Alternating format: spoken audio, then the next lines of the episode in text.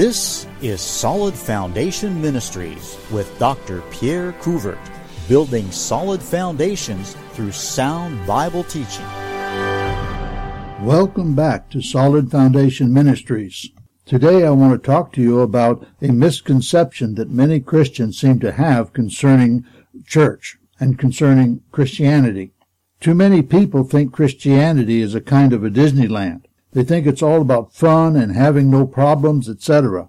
They think this is what's meant by having an abundant life. They think it is a magic kingdom where their dreams and wishes come true. All they have to do is pray a little prayer and God will do their bidding. Let me tell you something, folks. God is not our servant. We are His. Today I want to explode this myth. I want to look at what a Christian is, what are some of his major characteristics, and show that it is not at all like Disneyland. As a matter of fact, it's quite the opposite. In John chapter 3 it says, There was a man of the Pharisees named Nicodemus, a ruler of the Jews. The same came to Jesus by night, and said unto him, Rabbi, we know that thou art a teacher come from God, for no man can do these miracles that thou doest, except God be with him. Jesus answered and said unto him, Verily, verily, I say unto thee, except a man be born again, he cannot see the kingdom of God. Now, folks, this is an important passage that has to do with what a Christian is. First of all, a Christian is born of God. Sadly, many religious leaders don't know how to enter the kingdom of God. Remember, Nicodemus was a ruler in Israel. That is, he was one who should have known the truth and should have known what was necessary to get into heaven. He didn't even know how to re- ask the right questions. Folks, a person must be born again before he can even see the kingdom of God. We're not talking about entering here. We're talking about simply seeing the kingdom of God and understanding what it is.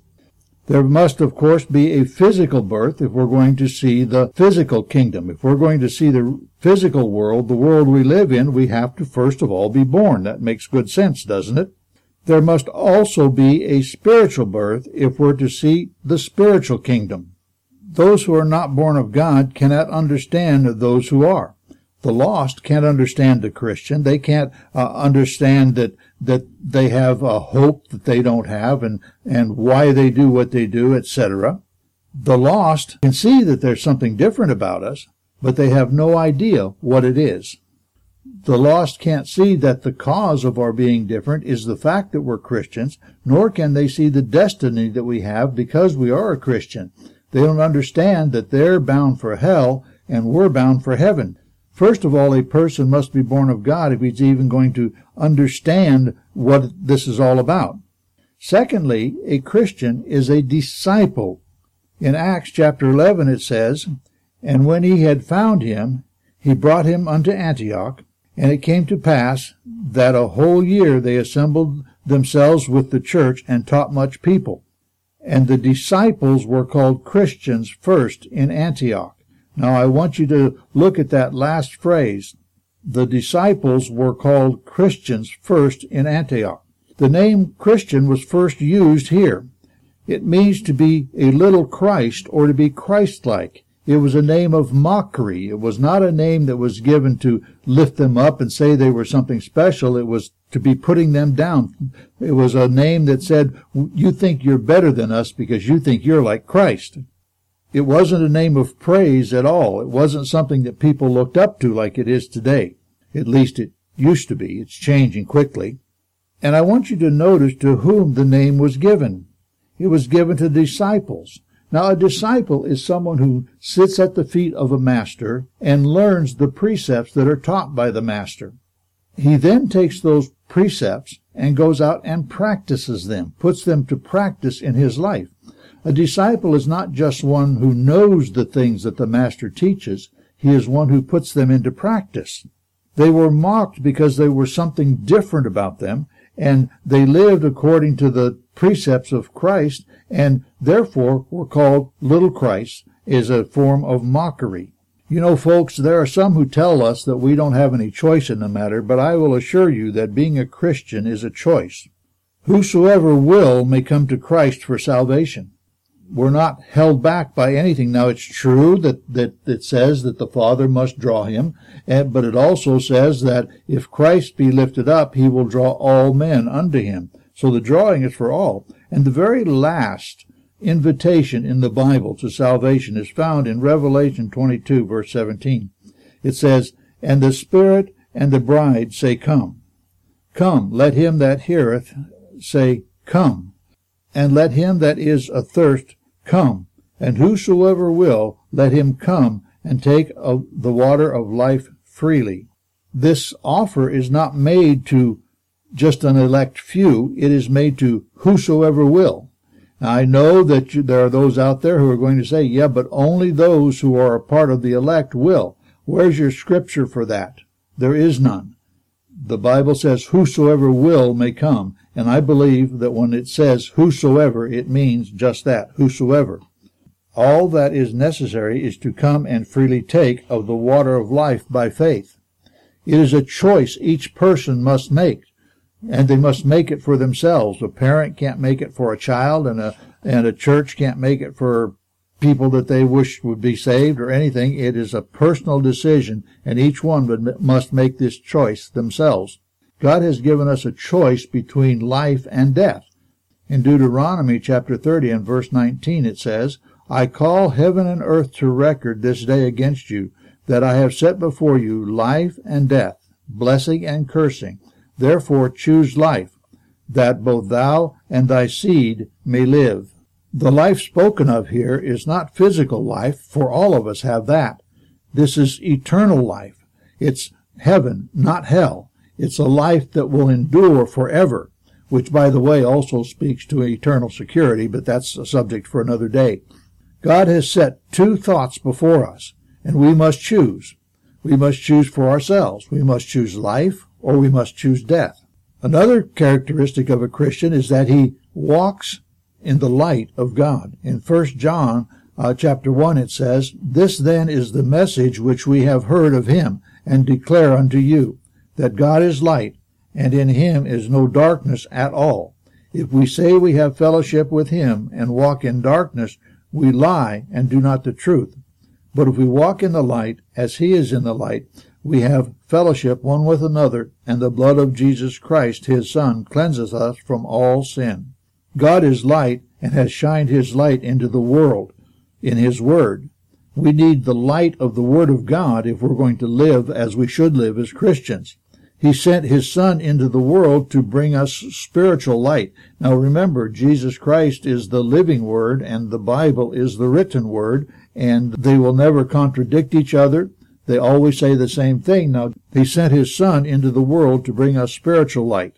That spiritual light, again, is recorded in God's Word, and if we're going to have spiritual light, we must know the Word of God. Now, this is important. The Word of God is, is an important part of the life of a Christian. We need to remember that in God there is no darkness.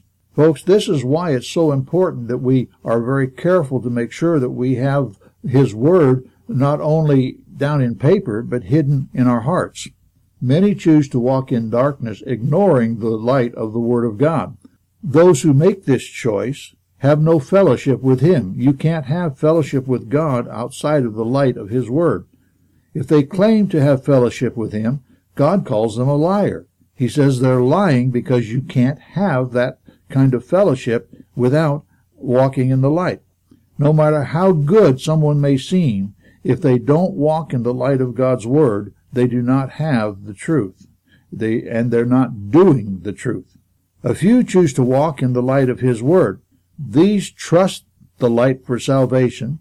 They believe what it says concerning Christ, uh, concerning His uh, death on the cross. They believe what it says about themselves and their sin, and they choose to accept it by faith.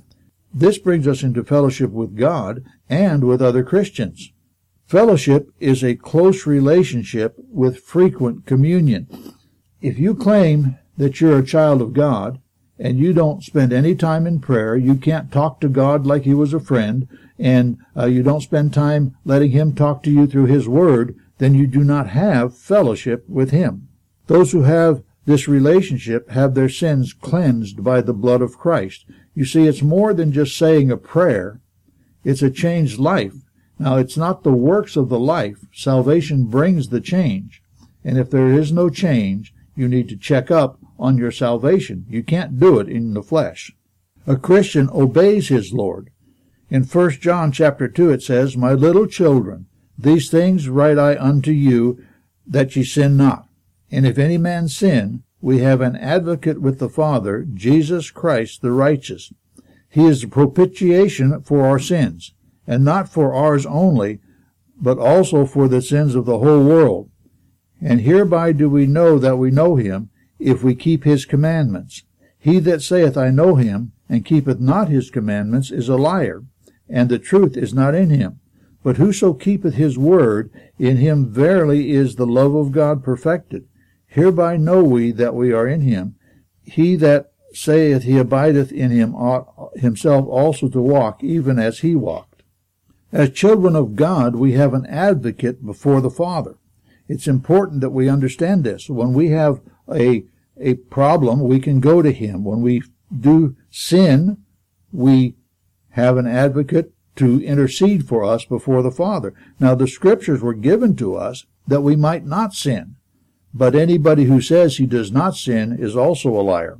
When we do sin, we have Jesus Christ the righteous to plead our case. We need to remember it's his righteousness that has been imputed to us that makes us righteous. Therefore, he can plead our case.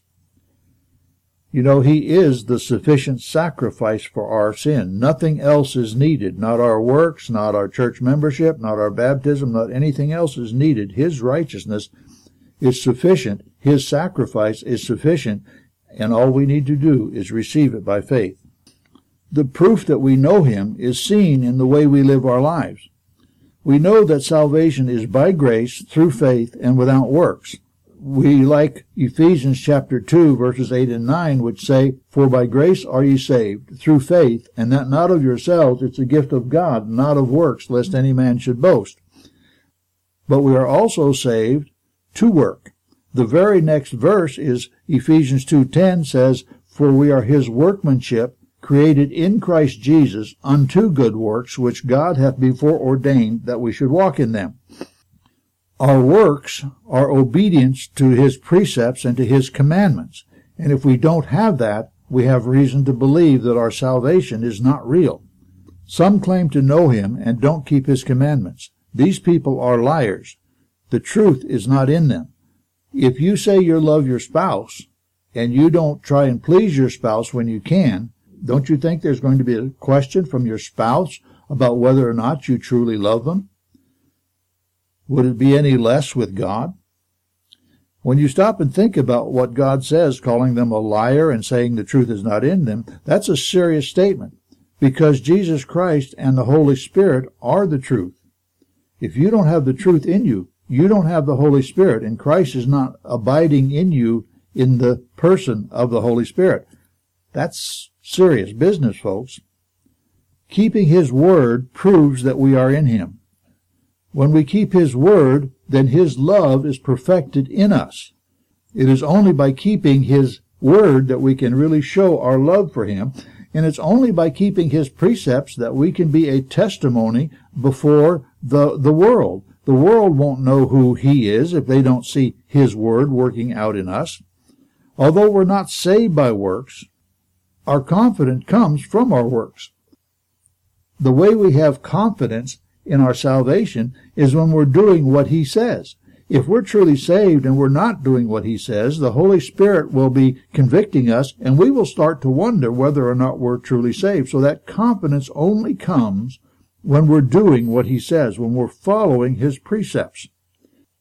If we truly abide in Christ, then don't you think we ought to walk as he walked? Don't you think he ought to be the model for our lives? Don't you think his precepts should be the center of our lives?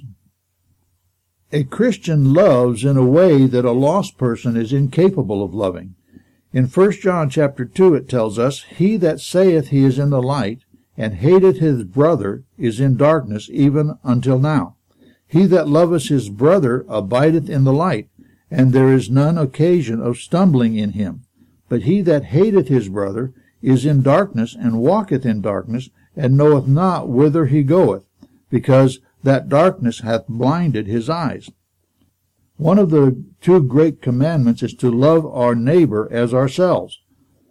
Remember when the lawyer asked Christ what the great commandment was, Christ answered that the first great commandment was to love God with all of our being, and the second was to love our neighbor as ourselves. And not only that, he said all of the law and the prophets are comprised in these two commandments.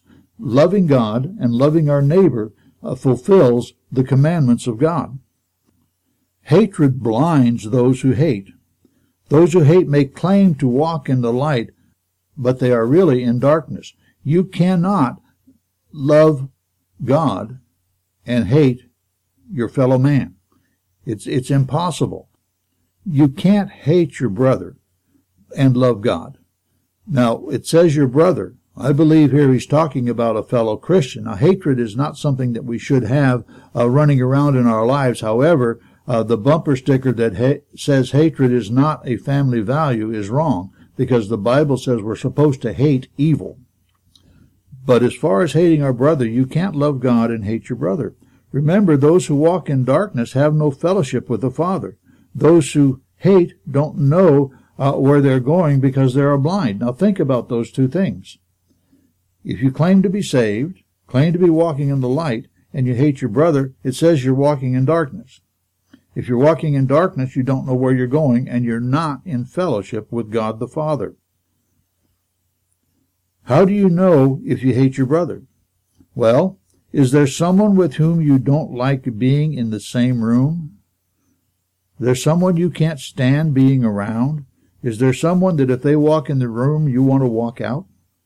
That's a sign that you hate them. Is there someone that you just can't forgive? I don't know how many times I've heard professing Christians say, Well, I know I should, but I just can't forgive that person. Well, then there must be hatred. Remember who you are and remember that God forgave you for Christ's sake. Is there someone that you have a bitter attitude toward? When their name comes up, it, it, it makes you cringe. That type of thing. Then you would hate them. If any of these are true, you have hatred in your heart toward them and walk in darkness. Another thing we need to understand about Christianity, and this is the main purpose of this message, is that Christianity is not Disneyland. In Mark 8:34 it says, "And when he had called the people unto him with his disciples also, he said unto them, Whosoever will come after me, let him deny himself and take up his cross and follow me." You know, Christianity is not about fun and games. Christianity is not having all of our problems solved. As a matter of fact, you're going to find, if you're a true Christian, that you're going to have problems you never had before. Christianity is cross bearing. Cross bearing means bearing whatever burden is placed upon us to bring glory to God. God may allow sickness in your life to bring glory to himself. We cannot follow Christ without a willingness to suffer anything that he thinks is best for his glory and brings into our lives. Christianity is a life of self-denial. In Titus chapter 2 it says, For the grace of God that bringeth salvation hath appeared to all men, teaching us that denying ungodliness and worldly lust, we should live soberly, righteously, and godly in this present world the grace that brings us salvation is also a grace that teaches us to deny ourselves. It's a grace that teaches us that we are to do what God wants. We're to allow God to work in our lives and deny ourselves for His glory and to bring uh, others to Christ. We are to be a witness of that. It teaches us that we are to deny the works of this world. We shouldn't be following after everything this world is following after. The big things in our lives should not be the ball game. It should not be the big house or the big boat. And I'm not saying those things are wrong. I happen to like a good game of football. Uh, I enjoy watching uh, a good football game anytime I get a chance. But it will not affect the way I live my life. If I need to be doing something else, I will not let the football game disrupt the things that I should be doing. You see, so many people today are so wrapped up in this world, they've got to be a, buy a big house, they've got to have a, a big car, fancy car, they've got to have a boat, they've got to have whatever it is that they've got to have. Here's another thing that nobody says today, and everybody thinks is something that will not happen if they become a Christian. And that is Christianity will bring persecution to those who will live godly. Second Timothy tells us, Yea, and all that will live godly in Christ Jesus shall suffer persecution. Not might, not could, but shall suffer persecution. If we choose to live for Christ in this world, the world is not going to like us. They're going to criticize us every chance they get. They're going to uh, do everything they can to stop us. Oh, we live in a country where we get away with a lot more of our Christian living than you would in some other country. But try going to our friend Saudi Arabia and being a Christian. It's illegal to even have a Christian church in Saudi Arabia.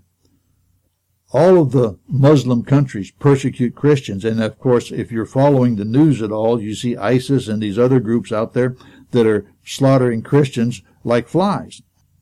If we choose to live for Christ in this world, we can expect persecution. And it will be persecution because of our faith.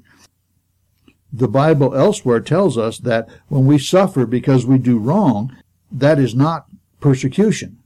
Persecution is when we suffer for Christ, when we suffer for our faith. Something that always amazes me, if you think back to the book of Acts and look at the apostles that had been called before the magistrates for preaching in the name of Christ they were judged and they were told that they were to uh, go back out and not preach in his name anymore.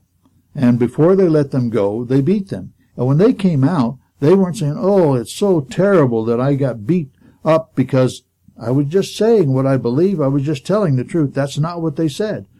They were rejoicing that they were counted worthy to suffer for Christ. Now think just a little bit about that. They were counted worthy to suffer for Christ. Folks, if Christ brings suffering into our lives, it's because he thinks we are worthy uh, to take that suffering. When he brings suffering into our lives, he knows that we will stand strong and be a good testimony for him. Another thing that Christianity is not, it's not some sort of a magic kingdom. Some people think prayer is kind of like a magician saying abracadabra. They think that if you pray something, then God's going to uh, just provide whatever you want. Uh, we're told by some that if you pray and it doesn't happen, it's because you have a lack of faith. That's not the case. There are those out there who preach a prosperity gospel. They say that God doesn't want any of his children to be sick or to be poor or, or, or to have any other problems. Nothing could be further from the truth as we've seen in what I've said so far. In James chapter 5, it says, Confess your faults one to another, and pray one for another that ye may be healed. The effectual fervent prayer of a righteous man availeth much. Prayer is an important part of a Christian's life. The prayer must be effectual and fervent. What does that mean? Well, it's translated from one Greek word, and basically it means it should be coming from the heart, and it should be done with power there should be some some real soul searching and some real burden on your heart when you pray. It must flow from a life that is actively living by Christ's uh, precepts. You can't expect to go out and disobey God and live your life as if He didn't exist until trouble comes, and then go to Him in prayer and think He's just going to wipe away all your problems. But that's what some people say. Having pastored for a long time, I've seen many people that were down and out, and they thought, well, if I start going to church, God's going to take all my problems away. And they come to church for a while, and the problems don't disappear. But they do. They're soon gone. It means if we're going to have effective prayer, we're going to have to live by God's precepts. And it, we must also have a true uh, concern for the object of our prayer. Whatever we're praying for must be something that, that is really in our hearts and it is really important to us. And God will hear our prayers. He will always answer. He may not answer the way we want him to answer, but he will always answer. He will say yes. He will say, wait a while. Or he will say no. And in either case, we need to understand that his response is for our best good and most importantly, for his glory. That should be the desire in our hearts. We need to understand that sin will stifle prayer. In Psalms, it tells us, if I regard iniquity in my heart, the Lord will not hear me.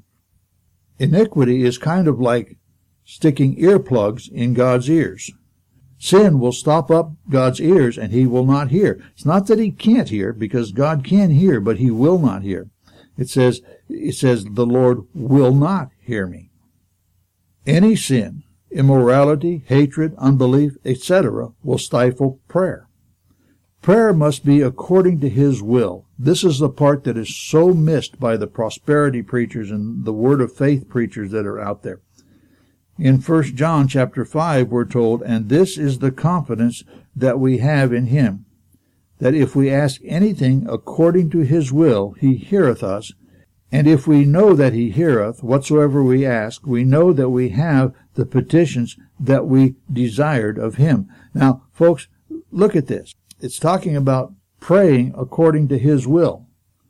The only way we can pray according to God's will is if we know what God's will is when we pray and there's something that we don't have any direct biblical basis for, uh, for example, if we're if we're praying for a new job, uh, there's nothing in the Bible that says thou shalt have that job or thou shalt not have that job. There's nothing like that. But when we're praying for it, we need to understand that if God doesn't allow us to have that job, it may be because God knows that job would not be good for you.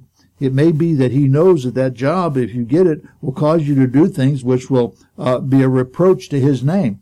A thing we need to remember as Christians is that our purpose in life is not to have a good life. The purpose in life of a Christian is to bring glory to God. So when we pray, we should be praying that God's will will be done in whatever the matter is. How many times have you prayed for someone that was close to you. Maybe it was a loved one, a family member. Maybe it was just a close friend uh, from church or, or somewhere else. And you've prayed uh, when they got sick for their healing, and instead God let them die. Well, we need to understand that God had a reason for doing that, and it will bring glory to Him in the end. So we need to pray according to His uh, His will. And when we pray according to His will, that gives us confidence that He will answer our prayers, but we know He will answer it in the way that is best.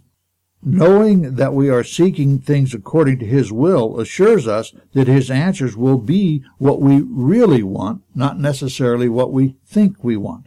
A true Christian is one who has been born again by coming to Christ on Christ's terms for salvation. He is one who lives in the light of God's Word. That means that he lives according to its precepts. He keeps its commandments. He loves the brethren as Christ loved us.